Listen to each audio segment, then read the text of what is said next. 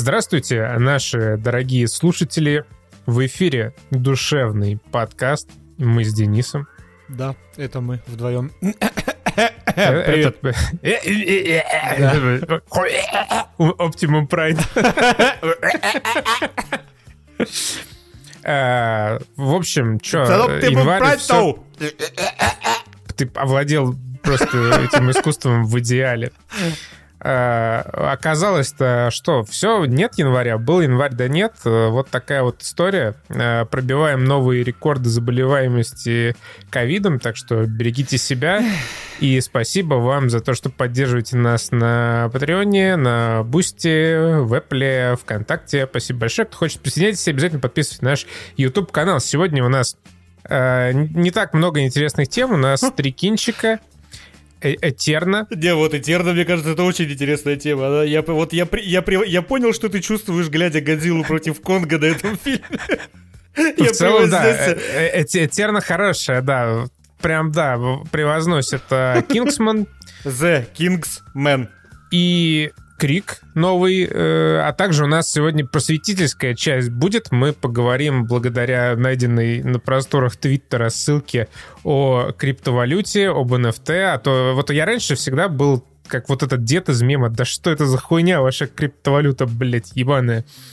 Чуть-чуть прояснилась ситуация. Прекрасная статья. Ссылку мы оставим, я думаю, в описании, чтобы вы тоже смогли ознакомиться. Я думаю, не оставим.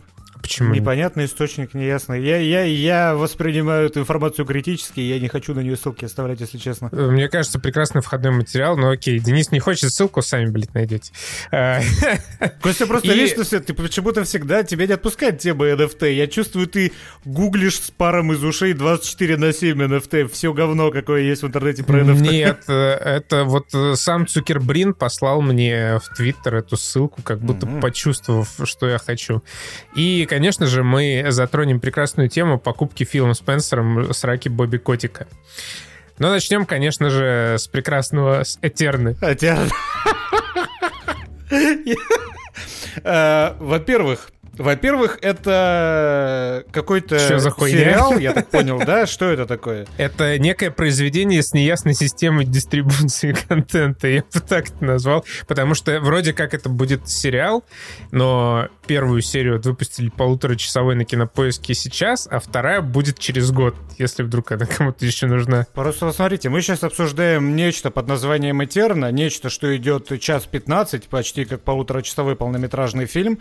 Но если бы я знал, что это за продукт, я бы, к ней- я бы его даже касаться не стал, потому что вот можно со всей ответственностью хуесосить Спайдермена нового. Это дорогущий блокбастер за 200 лямов, у которого рейтинг 99%. Ему можно предъявлять какие-то претензии. Этерне предъявлять претензий смысла нету, потому что это по качеству исполнения, я думаю, по бюджету и, в принципе, по концепции своей, это сериал с ТВ-3 про ментов. Вот это вот продукт именно такого качества исполнения. Про ментов гардемаринов. Про ментов гардемаринов, блядь. Вообще, на самом деле, я всем советую на кинопоиске щелкнуть по этому фильму и посмотреть первые три минуты. Первые три минуты это такая вступительная заставочка э, в стиле и в графике, кстати, исполненное интро к Игре престолов. И там три минуты тебе рассказываются какие-то вводные данные. Несут какую-то хуйню. Это, это, это такая восхитительная шизофазия. Ее обязан каждый послушать. Сейчас я перескажу вкратце, как я это запомнил. Мараштроктан, царь Кунарприфана, начал давить мятеж, э, возглавляемый двумя лидерами Марафтофоном и Крадаштракапом. Но Крадаштракап он призвал э, силу одного из четырех хранителей света Мрана Фроша, чтобы тот обрушил свой гнев на другого из четырех хранителей огня Франасрета.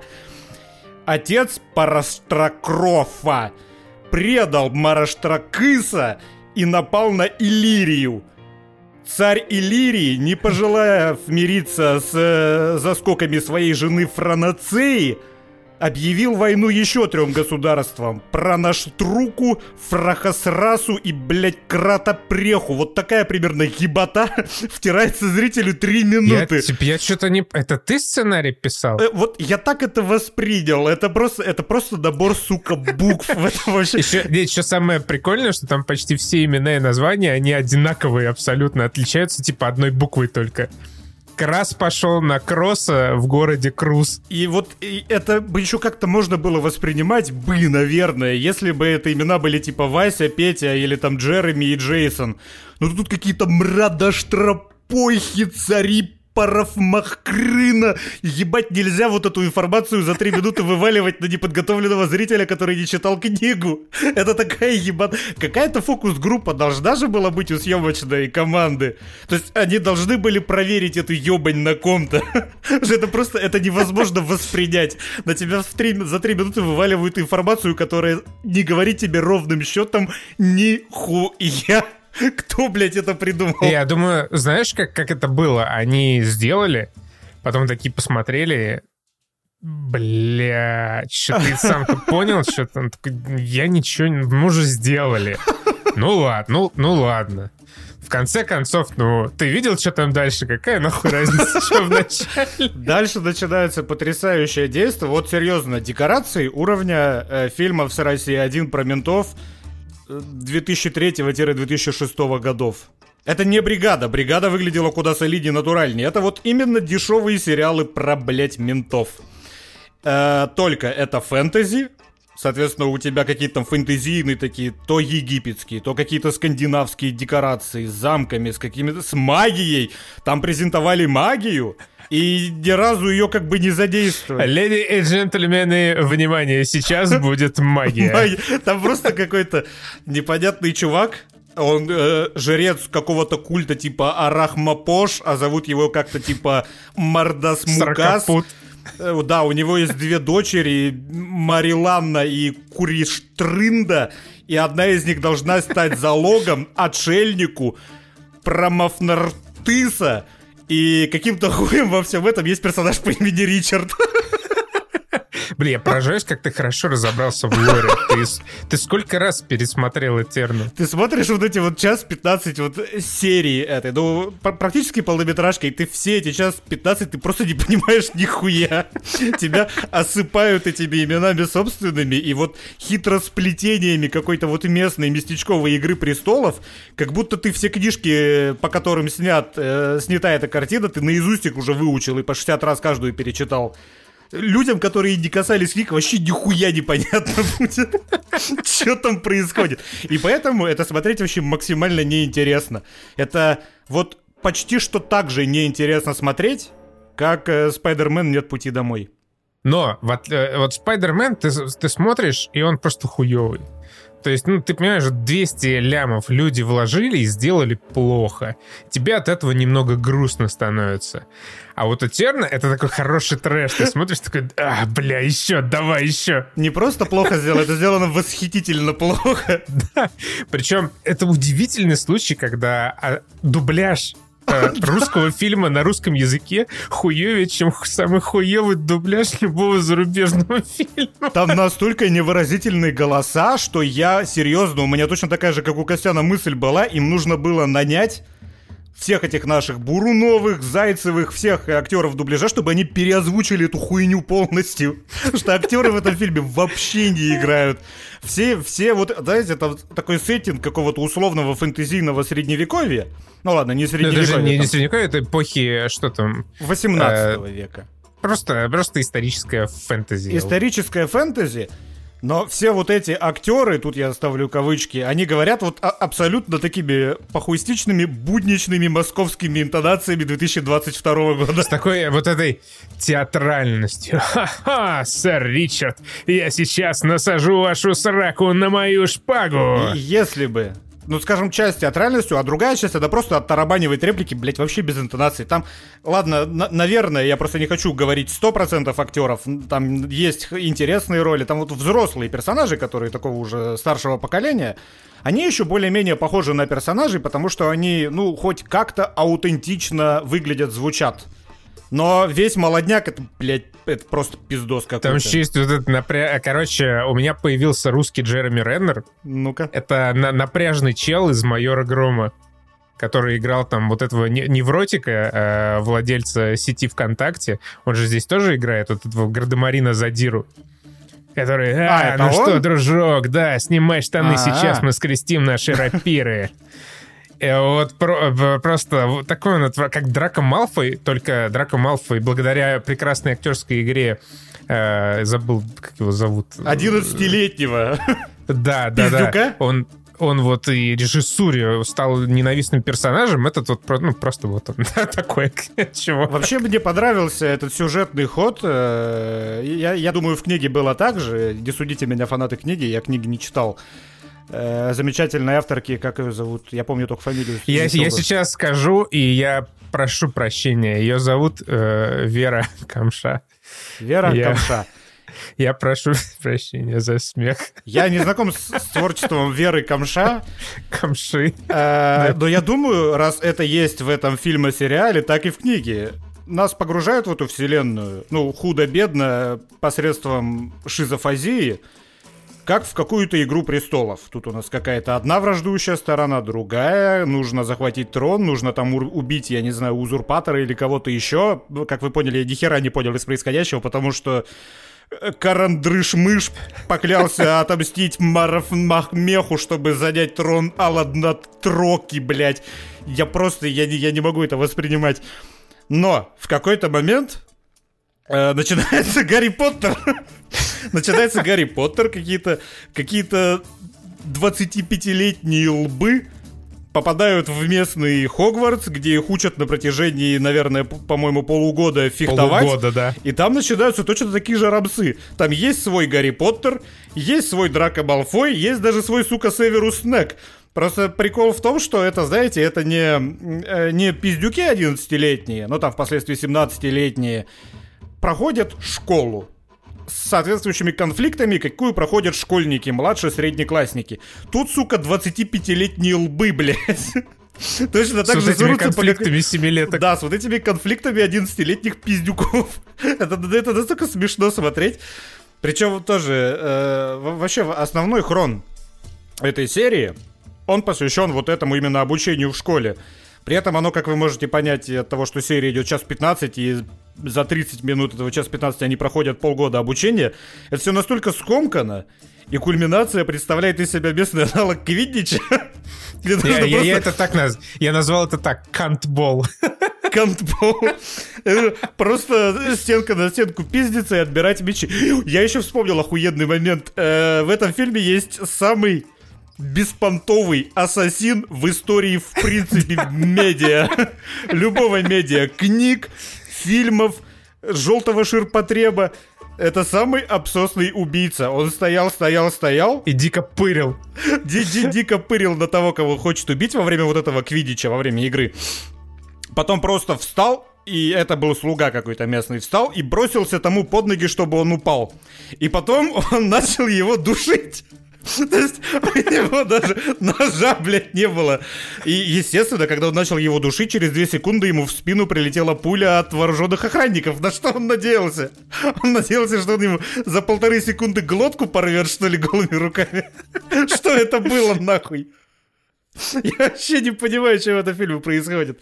Плюс все это, опять же, происходит в, ужас... в условиях ужасного хромакея с очень куцами декорациями, ты прям вот ты, ты, ты видишь, что вот ты они... видишь, что вот, вот, вот еще вчера эти декорации стояли в театре Нижнего Новгорода. Да, что вот помнишь, там был кадр, когда показывали нам какой-то вот этот вот местный Египет, э, со стороны с э, моря. Как Королевскую гавань, да. Я прекрасно Это... помню, как после вот этой дуэли их э, дружеской, вот этот хромак чудовищный. Вот это заставка была, видео, CG-вставка по качеству исполнения один в один, как э, заставка предыгровая у цивилизации. Причем, блядь, пятая, а не шестой.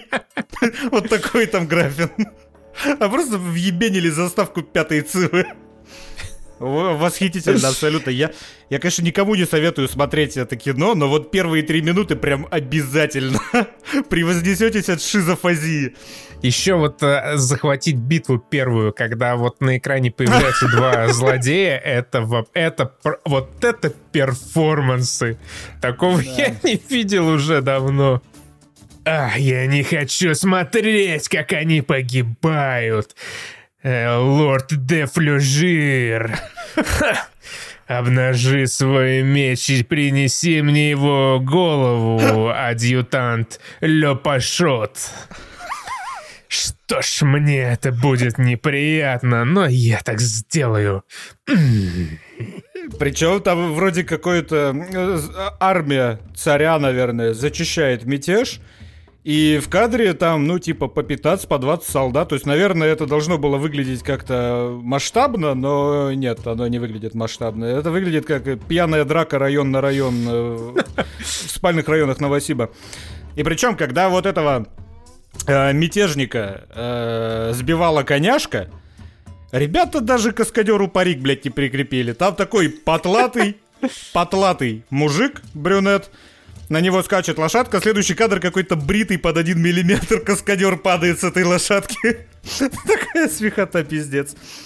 Ну вот опять же, э, а, а, критиковать этот фильм как критиковать маленького ребенка. Это Кинопоиск, наверное, выделил сколько-то копеек на его создание. За эти несколько копеек Не, Я сняли... так понимаю, Кинопоиска такая стратегия. Он находит э, фильмы на какой-то уже близкой к финальной стадии производства и докидывает немножечко сверху, чтобы получить себе эксклюзив.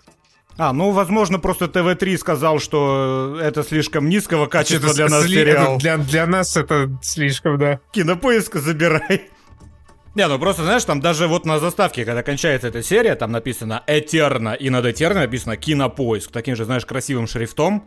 То есть прям вот заставка «Кинопоиск», «Этерна». Это, знаешь, это примерно как э, Arcane League of Legends. Только если, знаешь, League of Legends под Аркейном писать, написать это гордо, то кинопоиск писать мне бы было стрёмно на месте кинопоиска над этой хуйней. Ну, дешевая, дешевая поделка с телека. Это ни разу не кино, это ни разу не какой-то там э, средневековый условно эпик, это ни разу даже не фэнтези, потому что, блядь, заявили магию, там, чувак пальцем поводил пожиже, и все, на этом магия кончилась. Нет, там еще какие-то, там же призраки еще какие-то прошли, просто какие-то а, свидетели из Фрязина из угла в другой. А, вот кто хорошо сыграл, мне понравился. Вот монах. этот монах. Монах, да. Да, да вот колоритный дядька. Он же в чиках был. Вот этот казак, это а. он. А, это который приставал там девчонок в чиках был? Да, у него же вообще очень интересная история этого актера. Он, если я правильно помню, работал когда-то просто ну, комьюнити или СММ-менеджером на кинопоиске, самом со, э, кинопоиске. И как-то там совершенно случайно попал э, на кинопробы Чик, ну и снялся, и вот стал таким вообще прям украшением Сирика. И теперь вот в Этерне он тоже, в общем-то, самый классный, самый интересный. Что-то отыгрывает. Э, тот, за кем там, да, интересно наблюдать. Возможно, это не его история, может, я просто приписал ему. Ну, а, да, давай, надеюсь, да, надеюсь. А если что, я просто создал ему легенду чуть более хорошую, чем Денису. Вот сука. Э, знаешь что? Надо было... Это не подводка, это просто... Надо было э, кинопоиску идти в банк и распространять Этерну не по подписке базовой, а делать NFT. Э, Тысячу копий Этерны распространять через NFT, и все. И это взорвало бы интернет. Первый NFT-фильм — который никому нахер вообще не нужен, но просто это NFT-фильм, это было бы уже... В принципе, э, так, все, пока не переходим к, к NFT, но в принципе это вообще вся суть, вся суть вот этого NFT э, в контексте произведения искусств. А, но пока что мы переходим к, к чему? К чему-нибудь следующему. А, да, можно к Кингсману, я думаю. Кингсман, мое, я вот э, не буду сегодня, наверное, крайне немногостоен, как минимум, до NFT. Кингсман все самое хорошее уложили в клип «Распутин» бесплатно, который можно посмотреть в интернете. И в последние 30 минут. У меня вообще, у меня концептуальные проблемы с этим фильмом. Фундаментальная проблема. Э, там не, не, не нужен первый час фильма этому фильму. Такое мое мнение. Я люблю первого Кингсмана, Я уважаю второго, его все оценивают ниже, но это как минимум тоже ну, не стыдный боевик. Плюс финальная драка, э, тут я ставлю кавычки, в церкви. Ее я пересматриваю даже чаще, чем э, сцену церкви из первого фильма. Вот эта финальная драка под э, кантри. Она мне чисто просто вот аранжировкой музыки и в целом вот, вот, вот сочетанием всего нравится больше. Она объективно проще, она не настолько продуманная, но она очень драйвовая. И плюс там много той же комедии, там много колорита. Они во втором Кингсмене добавили еще американский колорит к, англи- к британскому колориту. И это хорошая диалогия. Хорошая диалогия, диалогия веселеньких боевичков. Такой полупародии на Джеймса Бонда. А вот третий фильм, он не является комедией практически вообще. Экшен там начинается, вот именно боевик там начинается, нормальный, хороший, спрессованный боевик, концентрированный только в последних 30 минутах. А весь первый час, или даже больше, чем час, я не помню, сколько в, в суммарно этот фильм идет, так это около шпионская тухлятина. Да, вот именно тухлятина. Автор, видимо, всего этого, он очень захотел вписать Origin Kingsman организации вот в реальный исторический контекст. Поэтому ему пришлось выделываться, объяснять очень долго, объяснять, э, кто есть кто, экспозицию проводить на протяжении 20 минут, чтобы показать все враждующие стороны, все их мотивы. Вот у вас Британия, вот у вас Австрия, Германия, вот у вас Россия. Кто там кому приходится, зачем кому как поступать. То есть, как бы ответственно подошли к тому, чтобы эта фантастика э, как бы вписалась в исторический контекст. Но... Да, если что, исторический контекст, там Первая мировая война. Но о- очень условно, конечно же. Всем понятно, что это бесславные ублюдки, а не, не что это претензия на что-то достоверное. Но, как минимум, Хрон очень сильно тратится вот на это. И все вот это, оно довольно нудное. Вот мне прям неинтересно было смотреть. И самое главное, этому фильму вообще не нужен сын. Сын персонажа в принципе не нужен мотивацию его можно было прописать и вообще без э, ветки этого сына, и вообще можно было вычеркнуть из жизни героя, и мы бы получили героя, это Рэй Файнс, главный.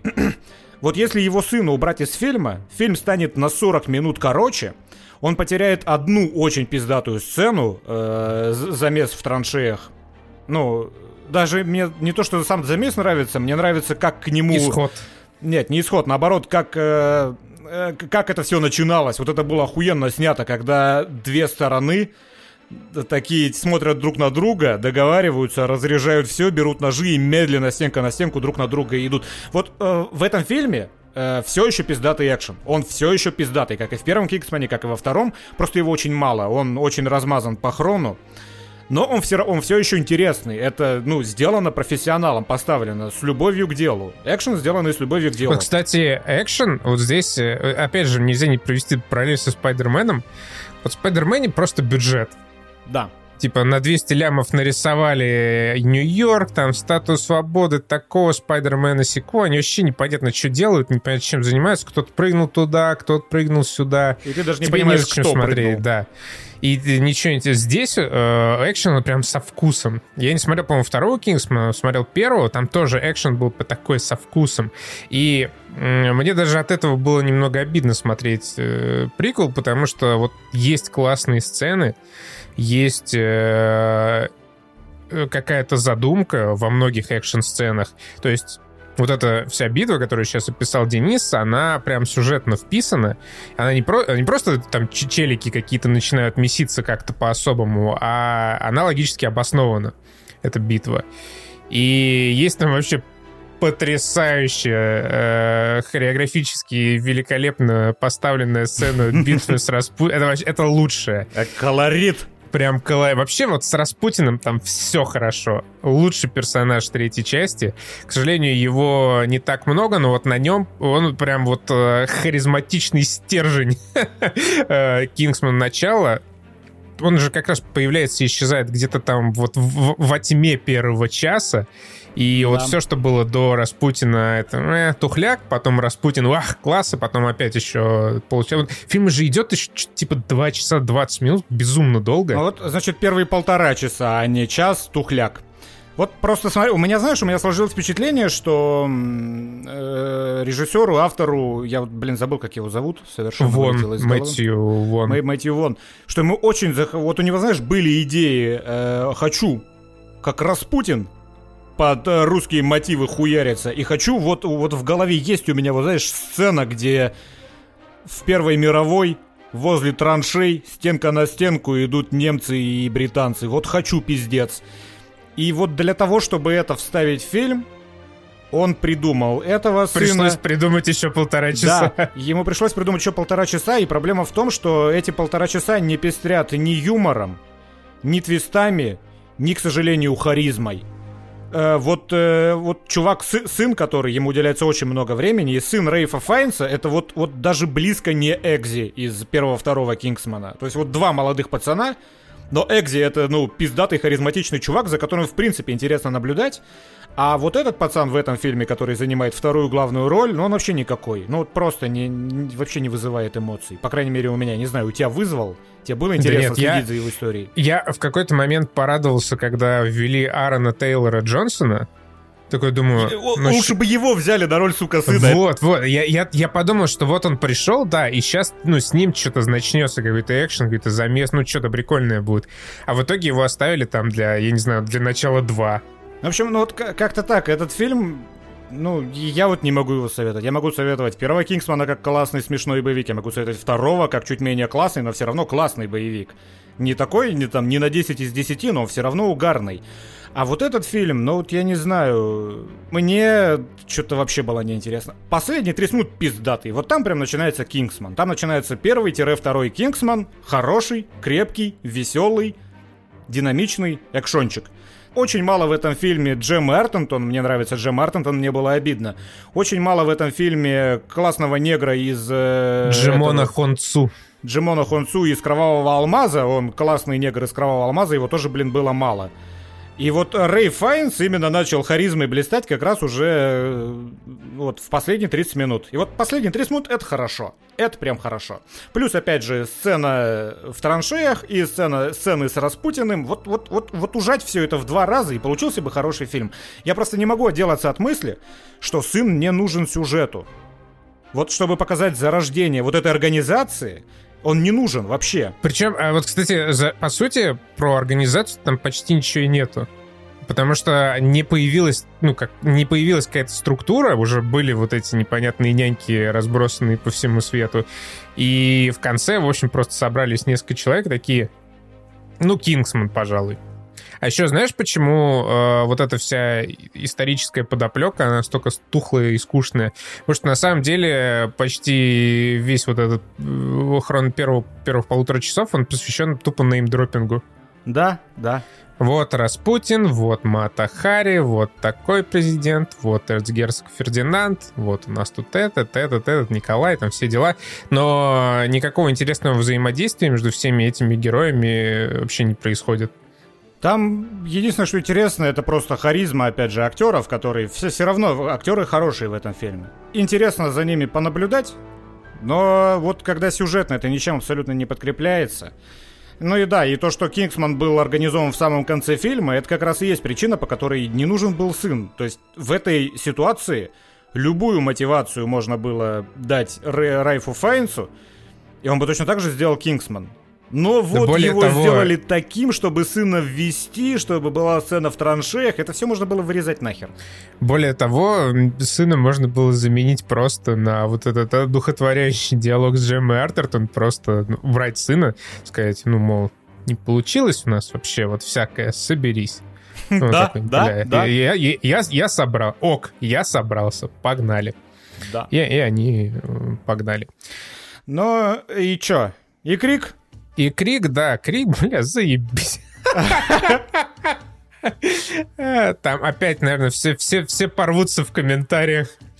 Я вообще удивлен э, тому, как сильно защищали Спайдермена в прошлом подкасте. Вообще, да, я наоборот, мне кажется, не так. То есть его защищали. Мне 98% комментариев это точно. Вот э, мне, гораздо, мне кажется, вот смотри, что если там Спайдермена и защищали, то вот э, репрезентация степени этой защиты, она на кинопоиске отображена, где у Спайдермена э, 8,2 рейтинг, а не 90, блядь, 8% зрительский. 8,2 это терпимый рейтинг для этого фильма. Но причем, а как ты защитишь Спайдермена? Я почитал Нет, там, сутки э, комменты. Отзывы там, там обычные, типа, классный фан-сервис, вы что-то доебались, но просто Э, это ну, хуёвый фан-сервис. Я, я, я сам вообще дико падок до фан-сервиса. Вот эти вот всякие э, по подъемы молота Капитана, Капитаном Америки, вот эти вот эпичные вообще обожаю, просто обожаю. Сам да, мы все тут любим Марвел, и в том числе э, Авенгеров, где этого фан-сервиса херова да, гора. просто он ну, такой хуёвый в Спайдермене. Я, ну, я даже, я даже не знаю. Но... Худшее появление персонажей культовых на экране. Не, я почитал и просто комментарии, и в основном там просто комментарии в духе... Э, да что там с Дениса взять, ему нравится Буви 43, а Костяну нравится э, Меч Короля Артура, блядь, да хули они в кино понимают. Ну, типа, ребята, это, конечно, интересные, интересное мнение, но, блядь, а аргументы отбить? Мы, типа, 55 минут аргументов напиздели. Ну, потому что их невозможно отбить. Персонаж Тома Холланда действительно долбоеб, блядь. Появление Спайдерменов действительно самое уебанское из всех фильмов Марвел. Ну, это... Просто цель многих комментариев обидеть нас с Костяном, но, блядь, ребят, мы... Нас в жизни так давно видел. Типа, были бы мы впечатлительными 15-летними девочками из Твиттера, мы победились, но, блядь, мы по 10 лет в интернете, мы уже все о себе знаем. Чего вы пытаетесь добиться? Просто аргументы. Напишите аргументы, если у вас есть. Э, э, это интересно почитать. А там э, про то, что им нравится меч короля Артура, значит, они не могут оценить Спайдермена. Прошу Но это тоже со со сошлись в битве за культуру фанаты Спайдермена и фанаты меча короля ну, просто это странная дискуссия, когда до этого час аргументов вам наваливали, а вы парируете вот этим. Ну ладно, не суть. Ты смотрел предыдущие крики? Я вообще обожаю их. В юности я по несколько раз их пересматривал, настолько они мне всегда нравились. Мне всегда нравилась самоирония криков. Но она какая-то...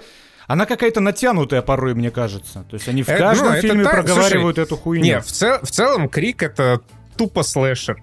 Но в нем есть вот эта приятная самоирония. Конечно, она уже как пластиночка становится буквально со второй части.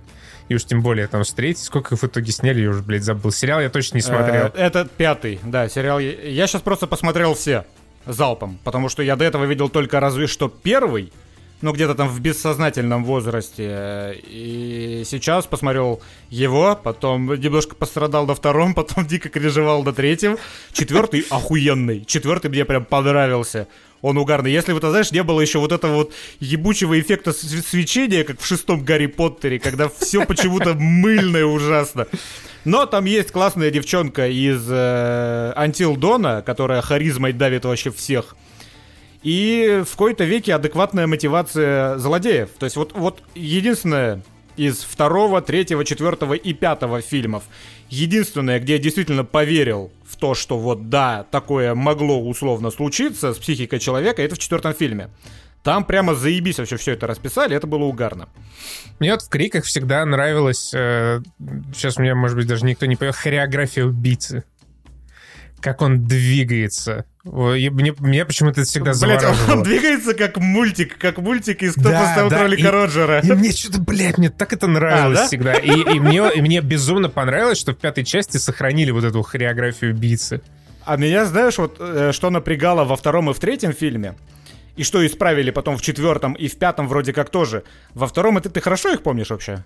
Я очень плохо их помню, э, практически никак. Вот второй и третий, там убийцы это просто какие-то сверхлюди. Это если, знаешь, это если не мутанты какие-то из Марвел, то это как минимум э, люди с, с невероятно прокачанным скиллом удачи они почему-то всегда оказываются в том месте, знаешь, вот в той коморке с реквизитом, в которую в панике забежит жертва.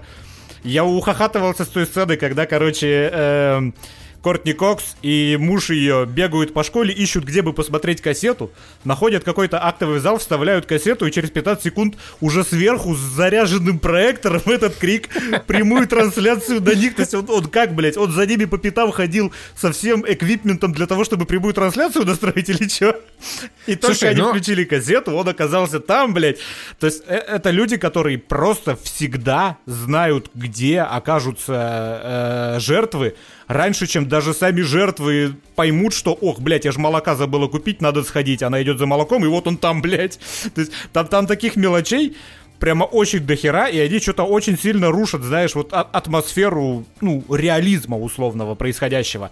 Э, в четвертой части это исправили, и в пятой вроде как тоже. В четвертой и в пятой все логично маньяк действительно мог вот так вот проследовать ну, как, за ними. Ус- условно логично, ты просто, ну, во-первых, меня, я всегда угорал с того, как бесшумно, типа, под, подкрадываются эти маньяки. Ты просто представь абсолютно вот эту тишину, в которой там, поскрипывая ботинками, попердывая и кряхтя, дыша в маску, этот маньяк пытается бесшумно подобраться. И представь вот этот момент, когда вот он сейчас стоит в своей обычной одежде, ему надо за 15 секунд быстро переодеться в маньяка. Но да, там все, все равно, конечно же, есть такое. Плюс они там зачастую еще без одышки такие появляются, пиздец, спортсмен. Он только что оббежал дом, чтобы не вызвать подозрений. Стянул балахон и такой, вот он я, привет. Но такое есть. Но просто в целом, вот знаешь, э, вторая, третья часть, это прям Марвел. Это можно прямо в коллекцию Марвела. Там, сука, супергерои против э, выживающих играют. Первая, четвертая, пятая, там все более-менее адекватно, нормально. Вот, вот в этом плане мне зашло. А и вот что еще сказать про Крик даже не знаю. Они вот все же одинаковые, по большому счету. Они абсолютно одинаковые. А, меня, меня еще привлекало всегда вот как раз а, вот абсолютно условная, конечно, но реальность происходящая. Потому что когда смотришь всякие другие слэшеры, там «Кошмар на улице Вязов», «Хэллоуин» и т.д. и т.п., там вот эти какие-то непонятные бугаи что-то ходят, ты им ничего сделать не можешь, они путешествуют там среди снов, и вообще ни, абсолютно никак не контрятся здесь маяк, ну, не в каждом фильме, и, конечно же, до конца это, по сути, ни на что не влияет. Может поебалу получить, может там подскользнуться, может упасть. И не может с первого раза попасть по своей жертве ножом. Да, Он обязательно как ну... в мультике сделает сальтуху, промажет, блядь, и перекувыркнется еще со второго этажа вниз ебанется. Ну, то есть, да, он такой э, прикольный этот маньяк, конечно, э, с выстрелами, блядь, из револьвера в упор маленько переборщили э, с, с вот этим накалом э, хуйни. Но э, вообще бодренький, прям бодренький слэшер. А, вот в самой иронии он, конечно, уже начинает подзаебывать где-то во второй половине, когда фильм продолжает стебать себя по ровно тем же пунктам, с которых начал. Ты уже такой смотришь и думаешь, ну, все, я уже посмеялся над этим. Можно что-нибудь другое? Давайте, как иначе. Но в целом все равно хороший, бодрый, веселый фильм. Всем, все получают ножом в брюхо. Все после этого спокойно ходят, бегают. Вообще, мое почтение. Вот, кстати, смотри, мне... Э...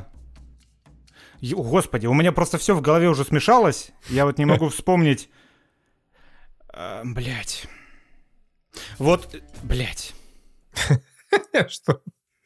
Я посмотрел просто, я за пять дней посмотрел пять фильмов Крик. Э, вы знаете, насколько они одинаковые, у меня реально все смешалось в голове. Не, я сейчас просто вспоминаю, я хочу сказать что-то хорошее, но я вспоминаю, что это было в четвертой части, а не в пятой. Мне четвертая понравилась больше. Если бы, блядь, не вот этот эффект еще описал. Смотри, опять же, нельзя не заметить, сравнивая Крик с внезапно, блядь, нет пути домой с Спайдерменом, вот здесь... Это наша новая мерила. Вот, вот здесь возвращение старых героев, оно охуенное, потому что Сидни Прескотт просто, блядь, приезжает к этому дому. Вот, вот, вот Питер Паркер должен был вести себя примерно так. Старый, который в исполнении Тоби Магуайра старый умудренный опытом Спайдермен пришел, он просто открывает багажник, как Сиди Прескотт, достает, блядь, чемодан, там два пистолета.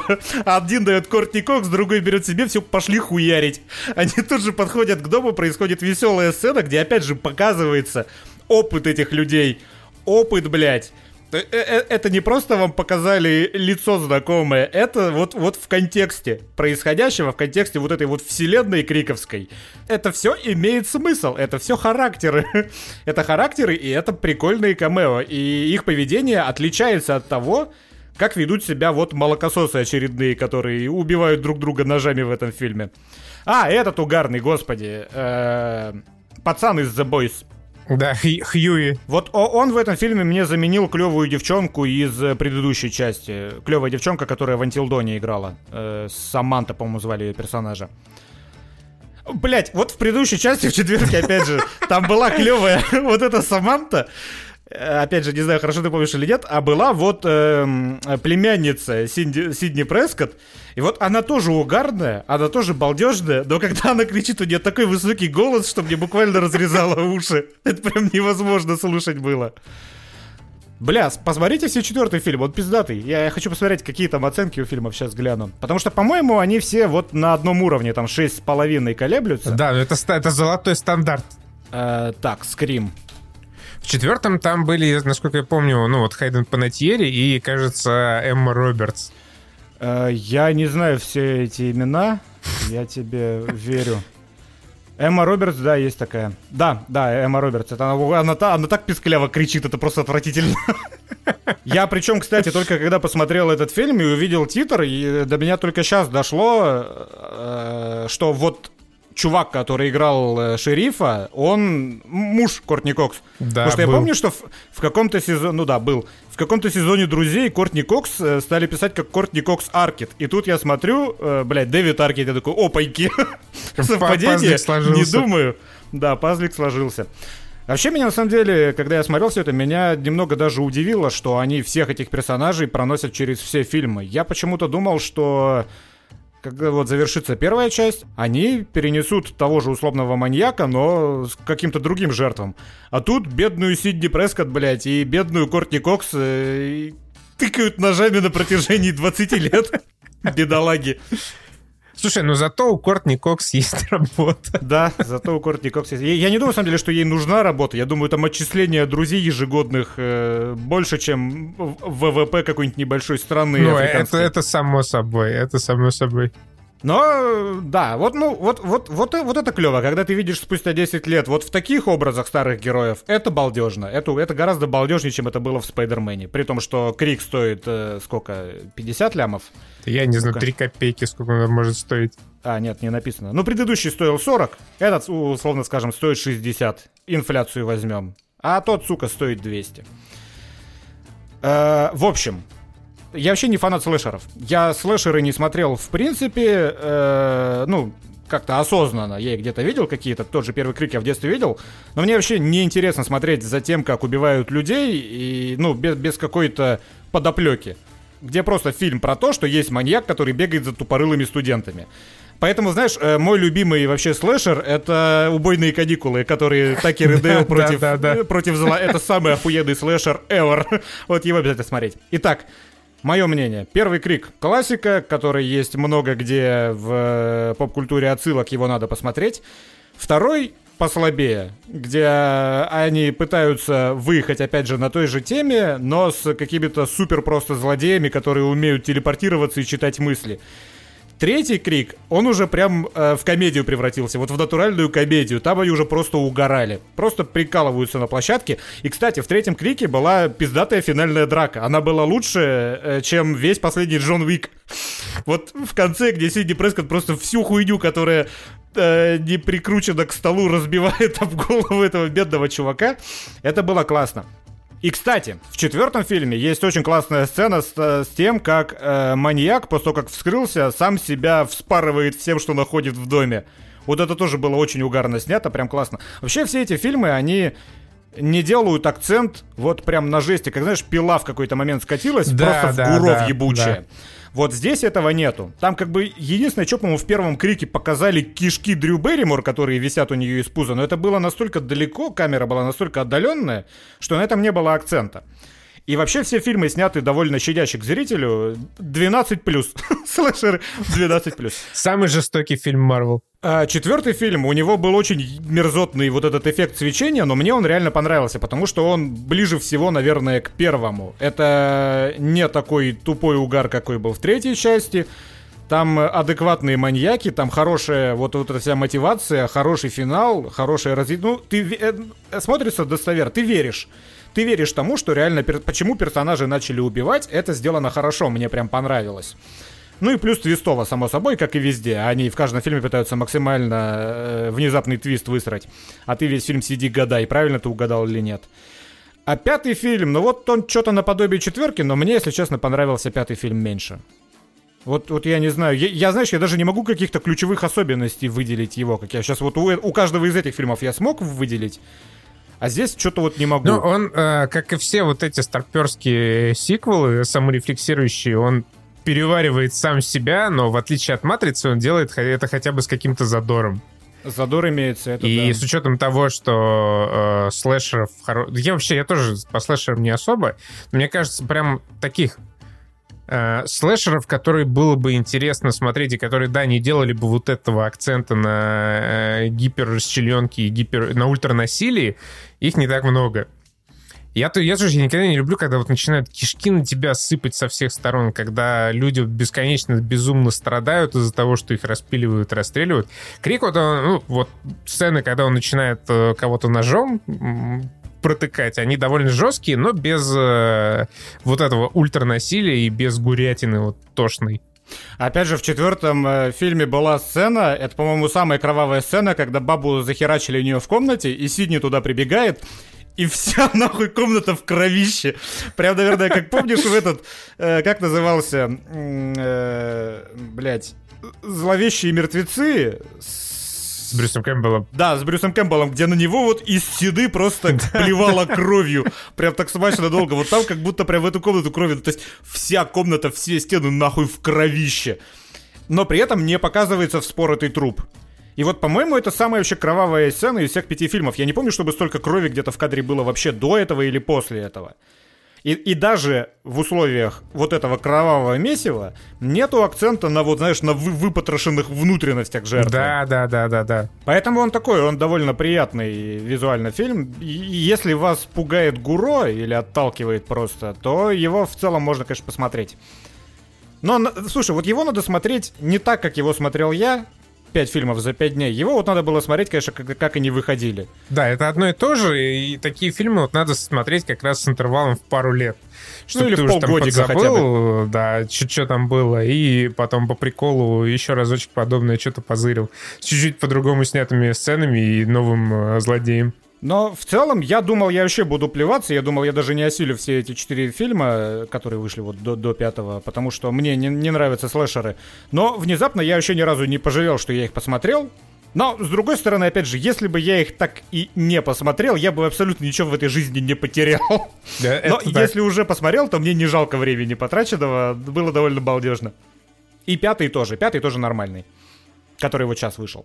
Да, и теперь мы переходим уже к нашей слайдине. Короче, э, суть в чем? Игр нет, темы надо придумывать, на одних киношках выезжать неинтересно, а тут как раз мне под руку совершенно случайно появилась статья, которая называется «Не ваши бро. Почему крипта и NFT худшее, что с нами случалось». Я вообще не э, условно не антикриптобро, но мне всегда было интересно до конца понять, что такое NFT. И ты, по-моему, ну, уже вот. где-то четвертый раз в подкасте за полгода наконец-то понимаешь, что это за NFT. Да, и у меня А потом всегда... через два подкаста оказывается, что нет, в прошлый раз ты понял не до конца. Просто, понимаешь, мне кажется, это настолько хуйня странная, что вот вечно меня преследует ощущение, что я что-то не догоняю все-таки. Ты не понимаешь, да в чем прикол, за которым все так несутся? Uh, да, потому что uh, я вот как uh, Киану Ривз на том прекрасном интервью, где меня спросили, типа, типа, как вы относитесь к, к NFT? И он там поржал, типа, я просто могу скопировать картинку в интернете, вот что я думаю про NFT, или что, как он там смеялся. Короче, э, статья называется «Не ваше бро», как я, я уже, ты, надеюсь, не вырежешь. И это хорошая вводная статья для тех, кто хочет понять, что вообще за блокчейн и что за криптовалюта, как это существует, что с этим происходит в мире. Там Денис э, подверг невероятному сомнению ее, но я опять же говорю, это именно вводный материал, который вас может направить в верном направлении, если вам вообще хоть немного интересно разобраться в теме и понять, э, вокруг чего весь вот этот шум, что за NFT, что хотят от нас э, прекрасные люди из Ubisoft. Спойлер-алерт, денег. Да, просто денег. Значит, э, э, блять, все.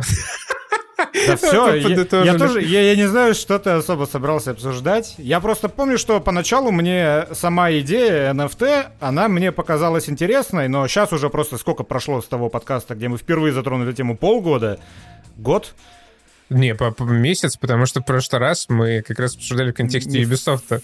Не в прошлый, в первый раз. И а, я не про Ubisoft, я в принципе про NFT, когда вот мы только говорили.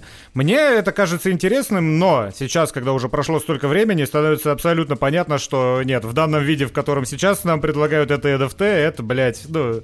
Это просто еще один спекулятивный рыночек, чтобы срубить баблишко. С этим я, в, в этом я с автором статьи согласен абсолютно.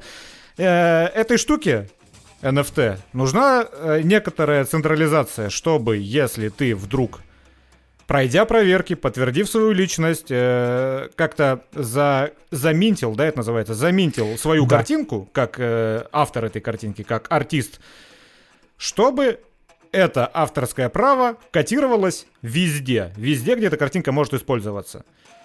Но э, вот эта централизация, оно, она идет в разрез с самой идеологией блокчейна. Поэтому вот эти вот два фактора, они вообще не позволяют NFT в том виде, в котором нам хотят NFT продать, существовать в блокчейне. Поэтому вся эта затея вообще не имеет нахуй смысла.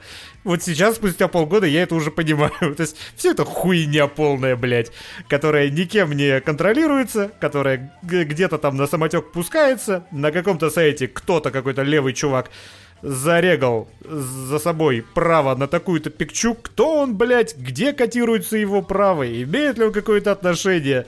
Все это сделано только для того, чтобы потом продать ложку подороже ту же самую картинку. Короче, тут можно на самом деле вспомнить пару лузов, потому я не знаю, меня прям вот не отпускает эта тема, особенно потому что недавно было э, несколько просто прекрасных новостей, например, про э, NFT-сервер в Майнкрафте. Короче, смысл в чем? Какие-то челы э, создали Discord э, и пообещали всем запилить сервер в Майнкрафте, где, блядь, люди будут майнить, блядь, NFT, whatever the fuck it means. И самое прекрасное, они продали входных билетов на этот самый сервер на пару лямов баксов. Там 10 тысяч картинок, я так понял, сгенерированных вообще, блядь, случайно из четырех пикселей. Да, вы, е- вы если погуглите эти картинки, там просто, блядь, вот там, наверное, разрешение, серьезно, если в пикселях, наверное, где-то 20 на 30, 20 на 30 пикселей, там просто какая-то ебучая маздя. Там как, какой-то как... крипер на голубом фоне, вот это вот NFT богатство предлагали майнить на вот этих серваках. Самое, что прекрасное, помимо того, что очевидно, это какая-то полная залупа, они в итоге не запустили этот сервер. Но собрали удаляли, бабки. позакрывали, да, просто скрылись с этими миллионами.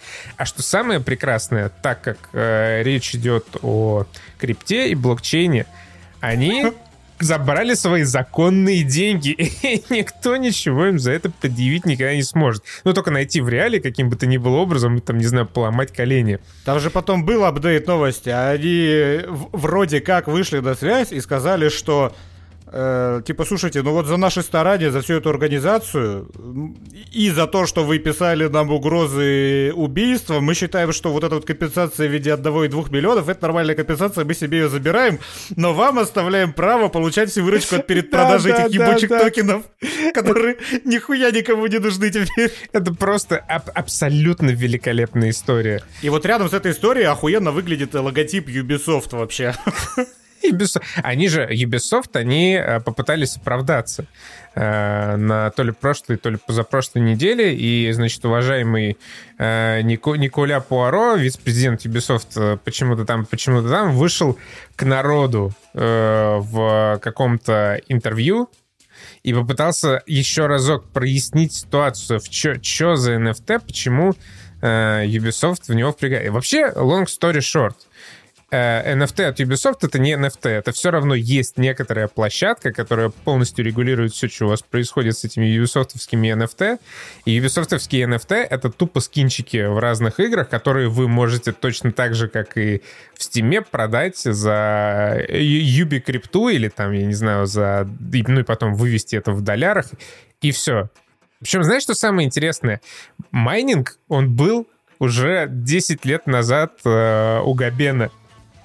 Потому что а. шапки, которые перепродавались, они майнились. Чтобы, ну, там, тебе дропнулась шапка, ты должен был на серваке, там, на игратель постоять, поидлить какое-то количество времени. Mm-hmm. То есть, типа, просто запускаешь бота, который двигается, чтобы тебя не кикнуло, и оставляешь компьютер на ночь? Вот такая Да, это бы, да, были целые ага. серваки, где, э, ну, естественно, если твой э, персонаж ничего не делает, тебя кикает, и серваки были настроены таким образом, что раз в секунду ты получал одну единицу урона, ну и тебе эта одна единица урона там восполнялась какими-то аптечками. Да в целом это везде в том же World of Warcraft, там друиды бегают э, под управлением ботов и ресурсы собирают, а потом на аукционе продают, обрушая экономику. Блять, везде все есть уже, что Ubisoft делает с этими нефти?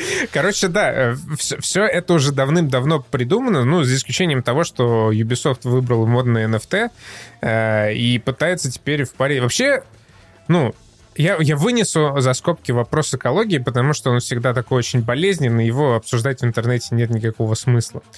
А, чисто технологически NFT может быть интересной технологией при каком-то удивительно э, прикольном применении, но сейчас NFT в играх это просто вывеска для инвесторов.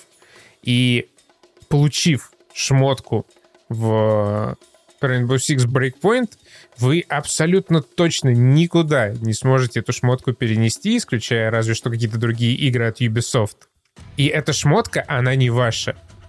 Это просто код, который в этом блокчейне зашит.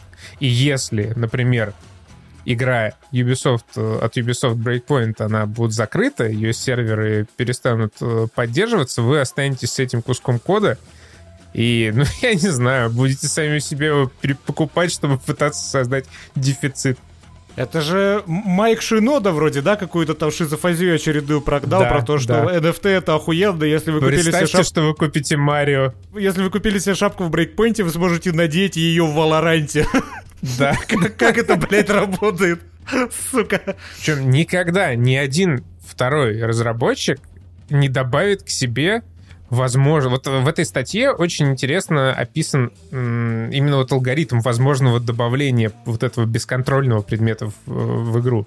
То есть, если у тебя есть NFT какой-то, ты не можешь просто взять и перенести его в игру, потому что этот предмет, он будет ломать визуальный стиль, он будет ломать баланс, он будет влиять на экономику второй игры, куда ты пытаешься его перенести. Весь вот это, вот в той статье, весь вот этот раздел, он э, ограничивается двумя предложениями на самом деле, потому что другие разработчики не будут делать, или даже те же разработчики вряд ли будут делать все эти NFT-предметы для каждой своей игры. Че смеяться-то? Я не знаю, зачем там чувак столько расписал, блядь, про шейдеры, про какие-то, про нюансы не, потому, нет-кода. Потому что э, в этой статье фундаментальный подход. Он рассматривает э, вопрос с разных точек зрения. С технической и... точки зрения в том числе, да. Да, с технической в том числе, потому что, ну, про шейдеры — это вопрос безопасности. Потому что NFT и вообще блокчейн — это в первую очередь там про децентрализацию и безопасность, ну, э, с точки зрения популяризации. И он объясняет, почему э, вся вот эта ерунда может быть в том числе, э, может в том числе противоречить э, вот этому постулату о безопасности безопасности? Я, на самом деле, ко всей этой херне отношусь э, знаешь, довольно позитивно. Мне кажется, NFT сдохнет быстрее, чем успеет реальный вред нашей любимой игровой индустрии нанести. Я так думаю. Я, я, я смеюсь из-за того, что вот этот шум из-за NFT, из-за вот этой технологии, при, при том, что, ну, в целом я за биржи в играх. Я считаю, что возможность продать свою шапку в Team Fortress это прикольно. И это как раз вот возможность чуть-чуть подзаработать денег, ну там, на скид, ну, чтобы купить какую-нибудь другую игру подешевле. Ты наигрался в TF2, ты нафармил себе шапку, ты продал ее, получил какую-то выгоду. Другой человек получил какую-то шапку. В целом, ок, пускай. Хотя, опять же, дефицит э, подобных товаров, это, ну, такая пограничная серая тема, но мне было, в общем-то, прикольно торговать всей этой ерундой в свое время, и ничего прям ужасного я в этом не видел. Но зачем блокчейн в эту схему вставлять? Зачем? Представьте себе Steam Workshop, где бы ты за блокчейн, за биткоины продавал все эти шапки. Нахера? Вот зачем это Ubisoft? Э, зачем это? Сделайте свой магазин в своем Uplay. Все равно же все ваши игры запускаются через ебучий Uplay. Почему там это все... Зачем где-то на стороннем сайте делать эту привязку к предметам и продавать там через блокчейн? Чтобы что? Чтобы мексиканские наркокартели у вас покупали и не боялись? Зачем? Ну, то есть, нахера? Меняли наркотики, нашли в брейкпоинте. Ну, типа, а, а, отмывали... Я не знаю просто, я не знаю, зачем. Сделайте за доллары, блядь, свой Steam Workshop. Никто на вас косо смотреть за это не будет. Ну... В Steam же работает нормально. Ну, просто, конечно, Ubisoft, э, мне кажется, если сделают свой аналог Steam Workshop, а там такой пиздос начнется неконтролируемый. Потому что Габен-то еще, ну, не сам Габен, команда Габена, она более-менее слиза, за что там все нормально было. А эти-то ушлые, ох, они туда понапихают предложений. Там начнется такой ебаториум. Ну ладно, это я что-то отошел от, от темы. ТФТ хуйня какая-то, все, блядь. И спустя полгода всяких новостей, чтений, э, статей по этому поводу, я понял, что это залупень, блядь, в которую лезть смысла нету. Я угораю просто над новостями, которые читаю про NFT, просто про то, как какие-то, знаешь, художники пишут, мол, я сегодня проснулся, обнаружил, что бот спарсил с DeviantArt все мои работы, и на OpenSea их продали за 250 тысяч долларов. Я попросил эти работы удалить, их удалили, и теперь у владельцев моих работ, NFT на мои работы, осталась только э, строчка кода в блокчейне, потому что э, ну, в NFT, в сам NFT, вот в, в этот код в блокчейне не вшиты эти работы, туда вшиты какие-то ссылки на сторонние ресурсы. Соответственно, когда ты на стороннем ресурсе удаляешь картинку, все, что остается в этом блокчейне, это просто код с ссылкой на несуществующую картинку уже там. Причем, причем смотри, а 250 тысяч куда при этом делись? А да куда? Да хер пойми. Причем э, самое интересное, что вот этот чувак, который продал за 250 тысяч все работы несчастного автора с DeviantArt, он мог 25 раз прогнать э, самому же себе этот товар, чтобы нагнать ажиотаж вокруг него, и потом какой-нибудь э, сумасшедший, не знаю, арабский принц увидел, блин, во, столько транзакций, все покупают, продают эти работы, надо и мне тоже так сделать, и тратить 250 кусков на них. Ну просто, блядь, я, я, я не могу. На самом деле, самое смешное даже не в этом. Самое смешное в том, что площадки, типа вот этой той же OpenSea, наверное, наверное, я не проверял, но наверное, они берут комиссию за все, за все транзакции. Наверное. Сам ты в любом случае... выгодно вся эта хуйня. Этим Конечно. площадкам выгодно не проверять, кто там что э, минтит, кто что покупает, кто на самом деле автор этих картин, кто не автор. Выгодно исключительно, чтобы шла движуха, кто прав, кто виноват, вообще похуй, блядь. 250 тысяч сворованных артов кто-то заработал, мы свои 5% получили. Какая нам разница? Ну, придет реальный автор с жалобой, мы их удалим. Деньги-то никто обратно не получит, но что процент у нас останется. Опять же, я не уверен, что OpenSea так работает, я просто предполагаю. Мало ли. Это знаешь, э, вообще вот этот весь движ э, с биткоинами и тем более с NFT, он в целом э, напоминает очень рыночную экономику, а точнее торговлю на бирже. Это вот есть богатейшие люди, которые там ворочают свои миллионы, а есть вши типа нас, которые радуются тому, что они сумели заработать 10-20 долларов на стоимости акций Activision Blizzard после покупки Microsoft, и все. Да. То есть так всегда было. Самые богатейшие люди зарабатывают все больше, а обычный скам вроде нас э, собирает свои крохи со стола. Poor get poorer, rich get richer. Это так. Но в отличие от э, биржи ценных бумаг, в блокчейне Никто нихуя не происходит, там, блядь, нету товара, нахуй. То есть да, да. Вся, вся цена блокчейна, она вообще не регулируется и не зависит ни от хуя вообще ни от хуя не зависит. То есть, если э, кто-то условный я, блядь, вкладывал деньги свои первые в инвестиции, все фирмы, в которые я вложился, я, блядь, смотрел на рост прибыли, на статистику в целом по компании. Я не читал, конечно же, финансовые отчеты, потому что я бы свихнулся, я все равно там половину не понял. Но на основные критерии, как вообще компания себя чувствует и как она себя ведет, сколько продукции она производит и как она отбивает затраты на свое существование, я читал, я мог на основании этого делать выводы. Когда люди покупают биткоин, блядь, э, от чего он должен зависеть, блядь? Вообще же нет информации магнитная буря случится, Илон Маск чихнет на телефон, и там случайно напечатается пара строчек э, текста про биткоин, и биткоин просядет в два раза. Блять, ну как? как вообще? То есть тут это, вот это уже чистый гэмблинг. В отличие, опять же, от биржи, где можно э, какие-то взаимосвязи ловить, думать, анализировать и на основе этого анализа принимать какие-то решения, блять, со стороны для меня этот блокчейн выглядит как просто гэмблинг натуральный. Ты просто наугад ставишь 20 долларов на черное или 25 на зеро. И думаешь, что ну, а вдруг стрельнет. Так и есть. А к чему мы все это говорим? А, вот да, я что-то подводочку вроде свою дропнул, но Денис такой, нихуя, я еще не закончил. А, ну-ка, ну-ка, что? А, ну, как, Microsoft, что Activision Blizzard, так а, Да, у нас же большое событие. На самом деле его же все давным-давно обсосали. Но э, мы, мы не мы, если не напиздим час, а мы на самом деле час уже напиздели, поэтому может даже не... Короче... Так, все, пока. Э, да, Microsoft купила Activision, ждем э, что-то, получим нечто. Всем пока. А я, вот, я, я не знаю, как относиться к этой сделке. С одной стороны, конечно, я рад потому, что вектор деятельности Activision, у этого вектора я не вижу какого-то приятного для себя, например, исхода. Они продолжат клепать колду, они продолжат э, эксплуатировать близов, просто чтобы близы делали оперативно плюс-минус шлак под брендом Blizzard, хотя там от Blizzard уже не осталось примерно ни хера. Ни менеджмента старого Близовского, ни спецов старых Близовских, ни, в принципе, идеологии старой Близовской. Blizzard же всегда делала игры не инновационные, но отточенные. Последние релизы всяких вот этих вот ремастеров, переизданий и прочего говна, они уже вообще не подпадают под э, эти характеристики старой Blizzard, которую мы знали. Поэтому, с одной стороны, учитывая, что для меня позитивного будущего у Activision в принципе до этого не было, покупка Activision Филом Спенсером мне видится как что-то хорошее. То есть сейчас хотя бы есть шанс что что-то нормальное производить начнут студии Activision.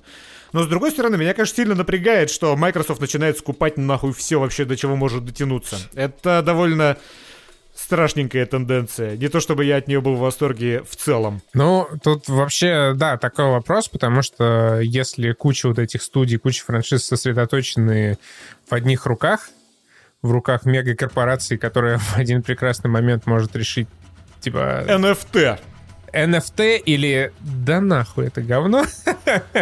Э, это, конечно, такой вопрос интересный. Но, с другой стороны, э, Microsoft нужны самые разные игры для наполнения геймпаса, что может привести к возрождению всяких классных серий от Activision Blizzard, например, там Singularity. Я бы очень хотел, чтобы Raven э, Software, ну, в принципе, начали снова делать игры. Как показала сюжетная кампания прошлогодней Cold War, они более чем способны. И я бы с большой радостью поиграл в Singularity 2 или хотя бы в ремастер и Singularity, в ремастер э, Росомахи, ну, там совсем, конечно, маловероятный, но тем не менее. Плюс э, прототайп. Мне всегда нравился прототайп концептуально, но обе части мне казались предельно отстойными играми. Ну, первая там еще туда, туда-сюда, а вторая вообще супер плохая. И я бы поиграл в какой-нибудь нормальный прототайп. И я надеюсь, что благодаря вот этой сделке в Activision Blizzard станет просто поспокойнее, и люди будут делать э, игры самые разные, и в том числе возрождать старые серии. Вместо уже... того, чтобы насиловать своих женщин-коллег, они наконец-то начнут делать разные игры. Да, ну сколько можно уже? Станьте от женщин. Мне понравились э, смешные пробросы и мемные про то, что это Фил на протяжении последних пяти лет тайком, знаешь, в, с такими с, с очками и с усами накладными. Да, он просачивался в офисы Activision Blizzard и насиловал женщин, чтобы сбить цену компании. А так как это Фил всем нравилось. Ладно, э, грешно, грешно. Бля, слушай, фраза «Фил ебет» сейчас что-то новыми красками зазвучала. Ну, я, да, я к этому. А, я вот, ну, знаешь, мне в целом было еще интересно наблюдать за дискурсом вокруг всего этого, потому что если игроки и люди, ну, которым в первую очередь э, важно, что там будет с Call of Duty, они обсуждали эти вопросы, то Котаку и Bloomberg, они сосредоточились на 100% целиком и полностью на том, ну, ну что ж там будет с Бобби Котиком. Я вот эта вот маниакальная обсессия мне почему-то очень сильно смешит. Э, за почти 70 миллиардов купила Microsoft Activision, и, как выяснилось, Бобби Котик, он покинет свой пост и покинет, забрав предположительно около 300 миллионов долларов. И почему-то от этой суммы очень сильно корежит э, некоторую западную прессу. Ну вот, насколько я помню, Котик же и вы... Ну, это, это буквально его компания. Он буквально ее вытащил, при нем она разрослась до таких размеров, и сейчас его, его уходят с поста. Поэтому в целом я считаю, что за сколько там, 20 плюс лет в роли главы компании, ну, он имеет полное право, учитывая, что его компания стоит, блядь, 60 миллиардов, и, которую купили за 70. То есть, типа, ой, Бобби Котик, жирный капиталист, который испортил серию Call of Duty, и Blizzard тоже испортил это одно — но чисто как чувак, который поднял компанию до таких высот, мне кажется, пусть берет хоть полмиллиарда да уходит. Какая разница-то, блядь, мне, например. Вообще, у меня денег больше не станет, если Бобби Котик с собой унесет меньше. И самое что смешное, у разработчиков, за которых ратуют Котаку и Блумберг, у них тоже не станет больше денег от того, что Бобби да? Котик получит меньше да. бонус. Так что радуемся за Бобби Котика, очень э, успешного бизнесмена. А, вот, забыл-то, да, Call of Duty. Самое, самое смешное в этой истории — это дальнейшая судьба Call of Duty, потому что Естественно, в PlayStation все поднапряглись. Ну, типа, э, Bethesda уже, скорее всего, далеко не вся будет выходить на PlayStation, и большой вопрос, что произойдет с Call of Duty, потому что Call of Duty — это одна из вообще главных игр современности, нравится там вам это или нет, играете вы или нет, но тем не менее. Ну, это самый узнаваемый бренд наравне с FIFA, как минимум. Ну, это абсолютно точно. И Фил позвонил Sony и сказал, ребятюни, все в порядке, ближайшие соглашения мы никак пересматривать не будем. Ну, а там судьба покажет. Самое интересное выяснилось, что, оказывается, в разработке находится Warzone 2, и Warzone 2 будет работать только на ПК и современных консолях PlayStation 5 и Xbox э, Series и не будет никакой обратной совместимости с первой частью. Так что свои скинчики по NFT перенести туда не получится. Вот такая вот прекрасная новость. Э, я рад, я жду, на самом деле, Warzone 2, потому что первый пиздец заговнили просто в кал, в калище. Я, я вот, знаешь, если бы не было всей этой... Э, э, да похуй. Согласен, абсолютно согласен. Мне кажется, Денис блестяще подытожил да. э, наше обсуждение. Мне уже так надоело спустя час 15 формулировать мысли, что просто в пизду. Это, это отвратительно. Все, пока. Просто представьте, мы каждые две недели набираемся, набираемся вот просто всего, чтобы полтора часа формулировать э, мысли. Как только выключается запись, мы возвращаемся к... И кидаемся говном. Все, до свидания. Пока.